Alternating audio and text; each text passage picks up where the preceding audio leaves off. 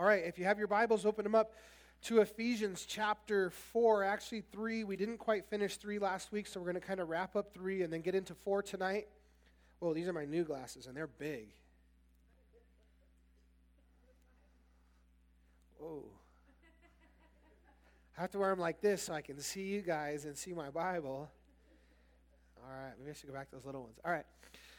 Let's pick it up. We, we covered some of this, but let's, let's pick it up just and read through for context. In chapter 3, verse 14, it says, For this reason I bow my knees to the Father of our Lord Jesus Christ. From the whole family in heaven and earth is named, that I would grant you according to the riches of his glory, that he would grant you, not I, I'm sorry, that he would grant you according to the riches of his glory, to be strengthened with might through his Spirit in the inner man that Christ may dwell in your hearts through faith, that you being rooted and grounded in love. Everybody say, in love. In love is a qualifier that qualifies everything that we're taught to do in the Word of God. One of the things that, that has just kind of jumped out the pages at me recently is I was doing a study on studying the Word and doing a study because um, just in the New Testament alone, there's, there's seven different places where the, where, the, where the Bible testifies of itself that it's basically that it's trustworthy, that it's good for doctrine, for reproof, for correction and righteous, for instruction. It says that the Word of God is sharper than a two edged sword, able to devo- div- divide the bone and the marrow.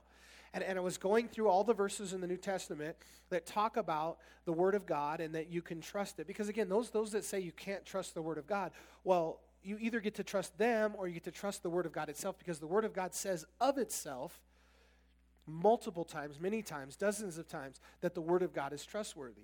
And as I was going through this study, I was noticing that there was, I was finding all of these qualifiers in these different verses and different sections um, when it was talking about the Word of God. And, and what you'll find is that there's this, this idea that the Bible teaches. It says in 1 Timothy, it says, study to show thyself approved, a workman who need not be ashamed, rightly dividing the word of truth, right? That's an instruction for every one of you, is that you're to study. And study is, is, is just that. It's study. It's not read, it's study. Study to show thyself approved. You have to study the Word of God to show yourself approved. Approved to who? Approved unto God. And then He calls you a workman who need not be ashamed. So, why, what would you have to be ashamed of? It's because if you don't study the Word of God and know it, then, then there's shame in that. So it implies there's shame from not studying. Study to show thyself approved, a workman who need not be ashamed. And then the, and then the conclusion is that you rightly divide the Word of God right? And so you have this kind of mantra throughout the Bible, right? You find in the Old Testament, New Testament. Again, I've preached it already, and I want to get into it because it's fresh on my mind. But you know, the Psalms progression. I tell you guys about that all the time because that's really powerful. The, the, in, in the Bible, God makes a big deal about His name. Great is, the, is God's name and greatly to be praised. The name, the name, the name of the Lord shall be exalted. The name of God, the name of God. Jesus is given a name above any other name, that at the only name that men which, should, which men should be saved. And then in the Psalms, as you read through the Psalms, there's this idea God's name, God's name, God's name. When you get to about Psalm 130, there's a verse that says, God puts his word above his name. And that's powerful. As powerful as the, as the, name of God is and proclaimed throughout the scriptures, in the Psalms progression, God says he puts his word above his name. But um, again, what, what, what jumped out at me recently, which I've always kind of known, right? But it was just something that's just like you read the same passage a hundred times, and that hundred and first time, God shows you something you didn't see before. And it's, it's qualifier that we find throughout Scripture is that we are to be students of the Word of God, but the result has to be love. It's in love. It's in love. It's in love. It's in love. Study to show thyself approved, a workman who need not be ashamed. And then there's a qualifier, the purpose being to love. And again, I think that's one of the biggest problems. You know, the, the, the, the people that I'm going to identify right now, they're going to say I'm, and people like me are the biggest problem. But, you know, in the, in the church, especially in Calvary Chapel, what's, and not only in Calvary Chapel, but because of the heavy emphasis upon studying the Word of God and teaching the Word of God, that, that it can become an idol. And, and being um, Bible smart can, can become a pursuit of some of our pastors and leaders to where they, they just want to be the smartest guy in the room. They want to know more. And you, and you know, you go to a pastor's conference and, and you're teaching Bible study to a room full of pastors who's, you know, who teach this stuff every week, and it's a little bit intimidating. And, and this idea that you know, you know they, they said of Paul that much learning has made you mad. And, and, I think for some folks, one of the areas that we can fall into, and I heard a pastor say this, that it, God will, will try to get you to backslide. And if he can't get you to backslide into the old you and the old struggles you used to have, whatever those might be, that he will, he will get you, and many Christians will fall in this area too, he'll get you to front slide.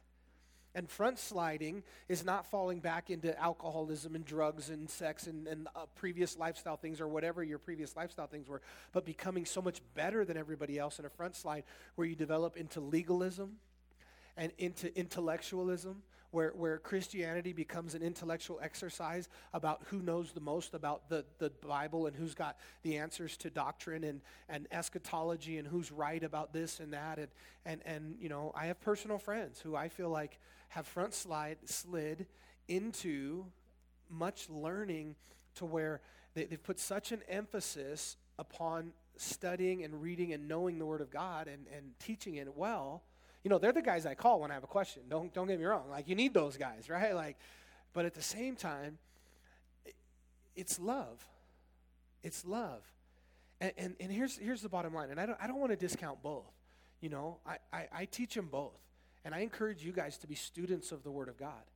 And, and when Timothy says for you, this is not just for the pastors. This is talking to God's people, Christ followers, Christians. Study to show thyself to prove, a workman who need not be ashamed, rightly dividing the, truth, the word of truth. But here's the deal. You know, I've had multiple situations this this um, this week of, of people who have called that have gone through, been going through something in their life this week. Okay, um, you know, crisis, hospitalizations, um, divorce issues, marriage issues, and and when that person comes in for counseling.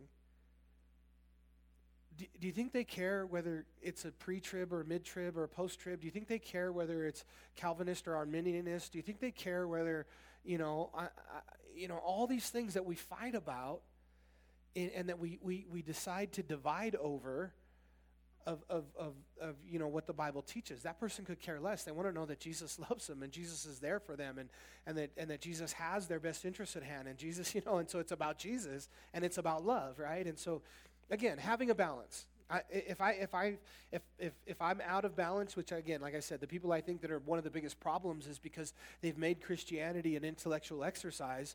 You know, they say that I'm the biggest problem because I don't intellectualize enough. I, you guys decide where you land. But one thing you, you cannot argue with is that the Bible is pretty clear that the focus and the purpose of us as Christians grow in our love for God and our love for people, right? And that's illustrated very simply by the greatest commandment. And they asked Jesus, which is the greatest commandment? Do you realize that Jesus didn't pass on the question? He didn't say, Well, I give you all the commandments, and you have to use them all. He didn't just fade away, or he gave an answer. He told them what the greatest commandment was. And it wasn't Study to show thyself approved, a workman who need not be ashamed, rightly dividing the word of truth. The greatest commandment was to love the Lord your God with all your heart, mind, and soul, and love your neighbor as yourself. Amen?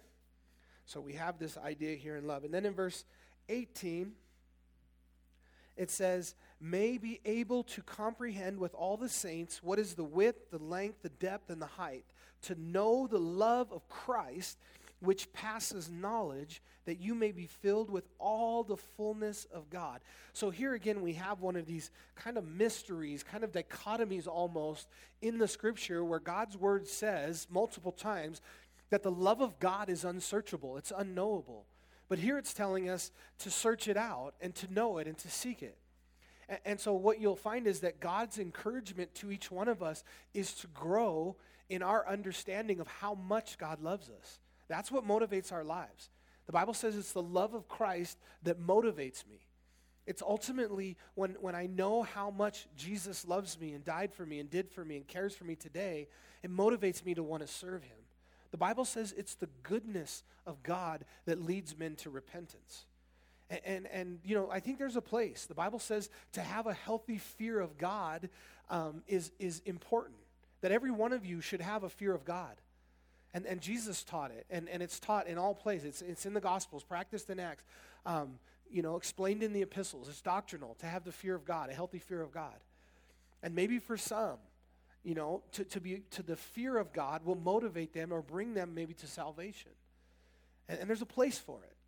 But ultimately, fear fear is not a, a, a good motivating um, factor. Unfortunately, we just we can't see past today.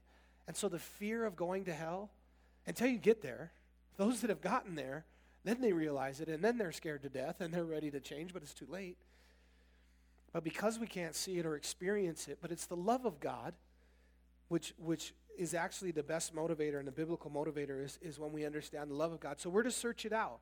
You're to know it. And that's part of the reason why we encourage you to read your Bible and pray every day. The more you read in the Word, the more you know about Jesus, the more you see what He's done for you and how much He loves you, and the more you want to serve Him and, and love Him. And it says, um, to know the love of Christ, which passes knowledge in verse 19 so, so here he's telling you again to know it, even though it passes knowledge, which means you can't know it. So you can know it, you'll just never, you'll just never explore the depths of it. You'll scratch the surface of it. And I imagine in, in studying God's word, we're only scratching the surface here, here on this side of eternity. Because the Bible says that the word of God is eternal. That we'll have the word of God throughout eternity. It's that, it's that well done and that perfect that it's still going to make sense and be